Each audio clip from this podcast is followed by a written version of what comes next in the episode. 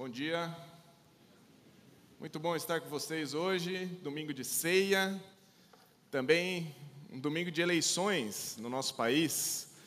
Eleições que são marcadas por opiniões divergentes, de lados políticos diferentes. E ao longo desses últimos dias nós vemos uma série de situações, né? Debates políticos, camisa da seleção brasileira em jogo, até mesmo a batina do padre. Será que é ou não é padre? Tudo isso tem gerado orgulho por muitos irmãos, falta de amor por outros e também divisão entre irmãos. Pessoas que estão se segregando por causa de política. Ao relembrar hoje da obra de Cristo, em especial das últimas horas do Senhor Jesus no cenáculo, naquele ambiente onde a ceia aconteceu, ah, quero lembrar de três ensinos que o Senhor fez naquele momento, naquela ceia. Esses três ensinos são para nós, assim como foi para os discípulos que ali estavam presentes. Ah, a gente pode perceber nesses ensinos de Jesus que a proposta que ele tem é muito maior, muito melhor do que qualquer outra proposta ou ideologia política. Ele tem algo melhor para os seus seguidores, ele tem algo maior para os seus discípulos. Jesus está ensinando um padrão de vida a seus discípulos baseado em humildade, amor e em unidade. Ao relembrar hoje, então, da morte e da ressurreição de Jesus, precisamos relembrar do que do, precisamos relembrar que os que tomam a ceia do Senhor estão debaixo de um rei e vivem agora para este reino. Esse reino, então, são os princípios desse reino são estabelecidos pelo próprio rei, por Cristo. E queremos relembrar esses ensinos, então. Vamos orar, que o Senhor conduza a nossa reflexão aqui. Senhor Deus, que o Senhor conduza o nosso tempo de ceia, que possamos relembrar da obra do Senhor e os ensinos que o Senhor nos passou. Que esse seja um tempo para refletir e para também avaliar a nossa vida nesse padrão que o Senhor estabeleceu. É o que eu oro no nome de Jesus. Amém. Muito bem, o primeiro ensino é com relação à humildade. O Evangelho de João é o evangelho que mais fala sobre essa última refeição, sobre esse momento íntimo de Jesus com seus discípulos no cenáculo, no ambiente onde a ceia aconteceu. Ah, a partir do versículo do capítulo 13 de João, Jesus já está com seus discípulos nesse último momento. Então ele está ali com os doze, inclusive com Judas, que iria traí-lo, e naquele momento Jesus toma uma bacia com água, pega um pano e começa a limpar e lavar os pés dos seus discípulos. Algo realizado normalmente por um escravo ou um servo que estava ali na casa. Mas Jesus toma atitude e faz essa, essa, essa ação, né, esse evento. No versículo 13 e no versículo 14 diz o seguinte: Vocês me chamam de mestre senhor, e têm razão, porque eu sou. E uma vez que eu sou seu senhor e mestre, lavei os seus pés, vocês devem lavar os pés uns dos outros. O mestre, o Messias, o Criador, se colocou na posição mais humilde da sua cultura para que aquelas pessoas entendessem que eles deveriam servir uns aos outros. Eles deveriam viver uma vida de humildade.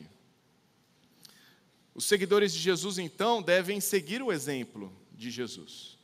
Eles também devem se colocar para ajudar e prestar socorro aos outros, devem servir as outras pessoas, e por vezes tem que escutar as opiniões que são diferentes das suas, com humildade, com sinceridade. O oposto da humildade é o orgulho. E desde o Antigo Testamento nós vemos que o Senhor não agrada dos orgulhosos, mas concede graças aos humildes, o que está em Provérbios 3,34. O jeito de chegarmos ao Senhor nunca é pelos nossos méritos, o nosso orgulho, a nossa capacidade, aquilo que a gente consegue fazer. Os méritos são todos de Cristo. É por isso que ele fala que ele não veio para ser servido, mas para servir e dar a sua vida em resgate de muitos. É apenas no caminho da humildade que conseguimos chegar ao Senhor Jesus Cristo. E é apenas no exemplo da humildade de Cristo que nós devemos ser humildes e servir uns aos outros. A minha primeira reflexão, e para a gente refletir juntos aqui, é se você e eu temos buscado a honra própria. Será que somente a sua opinião é a que vale? A sua é a última palavra? Você é uma pessoa que tem servido as outras ou escutado as outras pessoas? Você é uma pessoa marcada por humildade? Essas são reflexões que temos que fazer diante desse primeiro ensino de Jesus com relação à humildade. O segundo ensino de Cristo é com relação ao amor. Logo em seguida, logo depois que Jesus fala sobre humildade, passa-se ali um período onde Judas vai seguir o seu caminho. Ele sai daquela reunião para então combinar a entrega de Jesus para uh, os soldados romanos e para a liderança judaica. Né? Uh, Judas não estava preocupado com as coisas do Senhor. Aqueles, aquela proposta de humildade não cabia nos interesses pessoais de Judas. Ele sai daquele ambiente. Mas Jesus ainda tem mais ensinos para fazer. Em João 13, 34, Jesus diz o seguinte: Um novo mandamento lhes dou. Amem-se uns aos outros. Novamente, os uns aos outros aqui envolvidos, né? Como eu os amei, vocês devem amar uns aos outros. Com isso saberão que vocês são os meus discípulos, se vocês amarem uns aos outros. Percebe? Esse é o modelo de amor que Cristo estabelece. O modelo de amor não é comparar o meu amor com o amor da minha esposa. Ah, eu acho que eu amo mais ou menos. O padrão de amor entre os irmãos em Cristo é o padrão de amor de Cristo por nós. De amar, de se sacrificar, de entregar a sua vida em nosso favor. A comparação aqui não é com outras pessoas. A comparação aqui nem é entre nós mesmos. A comparação aqui é com Cristo. No modelo de Cristo, esse deve ser o nosso amor pelas pessoas ao nosso redor. E perceba, uh, o amor de Cristo envolvia várias coisas. Envolvia compaixão, envolvia ensino, envolvia repreensão, envolvia justiça, envolvia amparo, todas as atitudes de Jesus, que por vezes são comparadas, ou pessoas falam que faltou amor nessa situação, não faltou, porque Jesus viveu uma vida baseada em amor que envolve repreensão, justiça, falar a verdade. Esse é o modelo de amor que nós temos que seguir. O modelo de amor de Cristo que se entrega em favor dos outros. É um amor sacrificial é um amor onde a gente estaria disposto a morrer pela pessoa que está ao nosso redor. Será que, como irmãos em Cristo, que divergem de posições políticas, nós temos amado a este ponto? Amado a ponto de entregar a nossa vida por aquele que diverge politicamente de você ou de mim? Será que o nosso uso de redes sociais demonstra que amamos ao Senhor? demonstra que somos pessoas que receberam esse amor de Cristo. Nossas atitudes com pessoas diferentes têm mostrado que temos o mesmo Salvador. Perceba, o modo como nós nos amamos vai refletir para o mundo como Cristo nos amou. O modo de amar vai mostrar para as pessoas, esse grupo de pessoas divergem, mas eles têm algo em comum, que é Cristo Jesus. O terceiro ensino de Jesus, já antes dele partir para o jardim do Getsemane, ele faz então algumas orações no capítulo 17. A primeira oração é com relação ao sacrifício que ele fará. Em seguida, ele vai fazer uma oração pelos seus discípulos, que tem como missão agora levar a mensagem do Evangelho mundo afora. Logo em seguida, ele fala para que seus seguidores sejam protegidos do mal, no versículo 11 no versículo 17, para que seus seguidores vivam de maneira santa que agrada a Deus. E a sua última oração antes de sair daquela reunião, é por aqueles que ainda viriam a crer em Cristo Jesus, ou seja, nós que aqui estamos hoje. Pessoas que escutaram de Cristo, creram em Cristo e hoje podem tomar da ceia do Senhor, lembrando a obra de Cristo. Ele diz o seguinte no versículo 21: Oro para que todos sejam um, Pai, como tu estás em mim e eu em ti. Que eles estejam em nós, para que o mundo creia que tu me enviaste. Novamente, a unidade dos irmãos em Cristo vai refletir a unidade de Cristo com o Pai. E as pessoas ao redor, as pessoas que não conhecem Jesus, vão perceber há algo diferente nesse grupo. Jesus sabia bem que unidade era muito importante, ele tinha um grupo muito heterogêneo. Veja, na mesa ali, dos onze, um deles se chamava Simão Zelote. Não era o sobrenome Zelote. Zelote era parte do grupo que ele fazia que ele fazia parte antes de conhecer a Cristo. Os zelotes eram um grupo, um grupo insurgente. Eles não queriam a presença dos romanos em Israel. Então, por vezes, eles atacavam os grupos romanos a fim de causar danos à presença romana. Eles chamavam zelote porque eles falavam: Nós defendemos o zelo do Senhor. Nós estamos defendendo Deus nesta terra. Naquela mesma mesa tinha Simão Zelote, e provavelmente bem próximo tinha um homem chamado Mateus, conhecido como Levi. Ele era um publicano. Sua função era recolher impostos para Roma. Olha que curioso. Enquanto um odiava a presença romana, o outro se beneficiava, porque os romanos pagavam boas taxas para os publicanos. É claro, os publicanos eram considerados traidores pela sociedade mas eles tinham muito recurso financeiro vindo de Roma para recolher esses impostos. Uma pessoa de um lado, outra pessoa de outro nesse, nesse espectro político desta época. Pessoas totalmente, com visões totalmente opostas sobre o que seria melhor para aquele país. Porém, agora eles encontraram a Cristo. E essa posição que eles tinham anteriores está debaixo de quem Cristo é e do que Cristo espera. Agora eles são irmãos em Cristo Jesus. Agora eles têm que viver em unidade, diferente das posições políticas contrárias deles.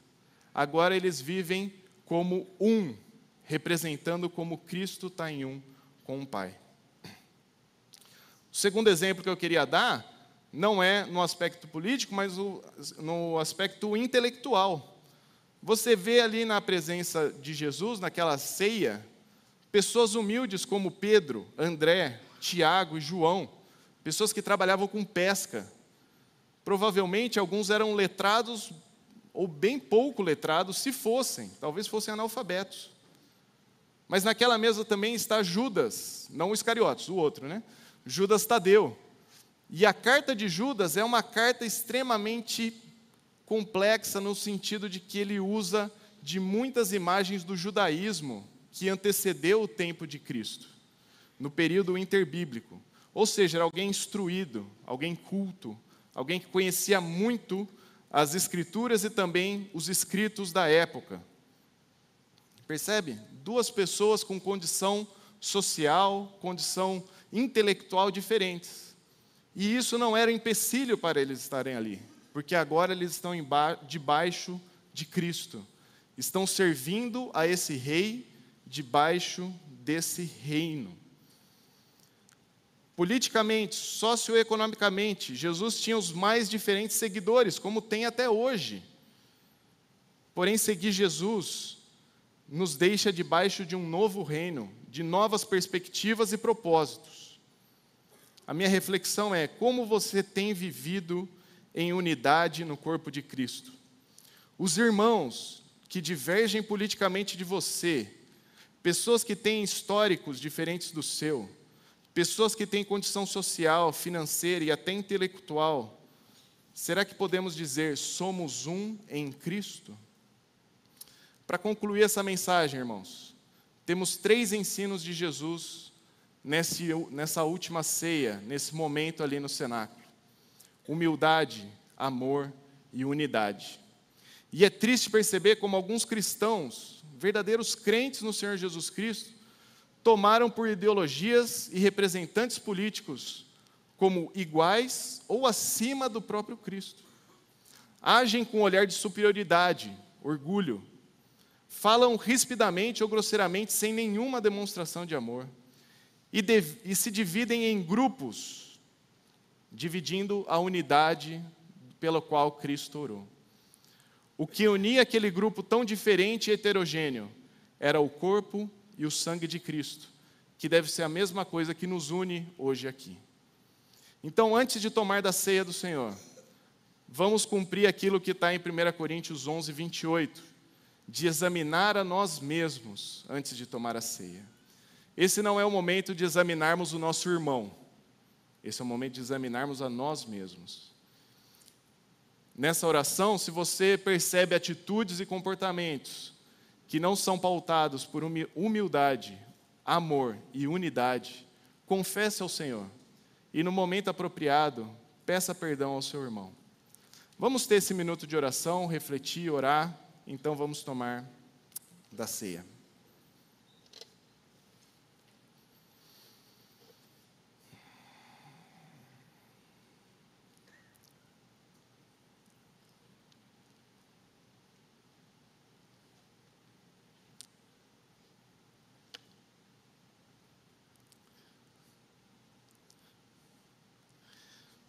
Ao tomar da ceia do Senhor, nós lembramos que a morte e a ressurreição de Cristo nos fazem um.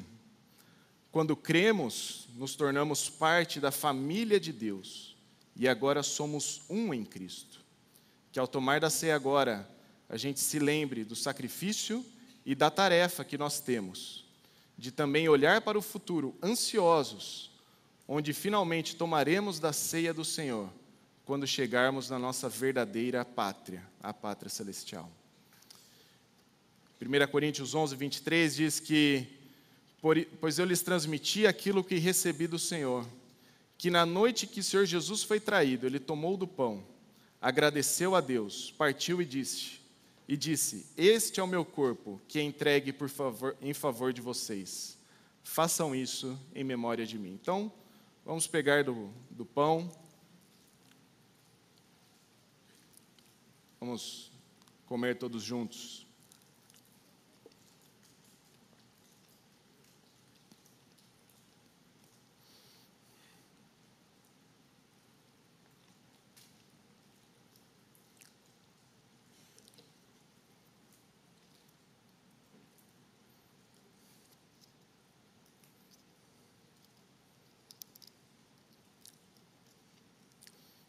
Na continuação do texto, diz o seguinte: Da mesma forma, depois da ceia, tomou o cálice e disse: Esse é o cálice da nova aliança, confirmada com o meu sangue.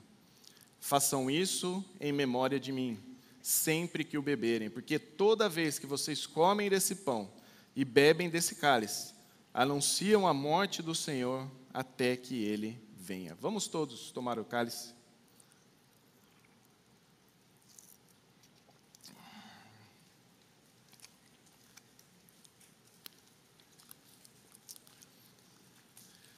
Obrigado, Senhor, pela morte, pela ressurreição de Cristo. Obrigado que isso vem das tuas mãos. Obrigado que é graça sobre as nossas vidas. Obrigado porque não merecíamos a salvação, não éramos dignos, mas o Senhor se fez presente.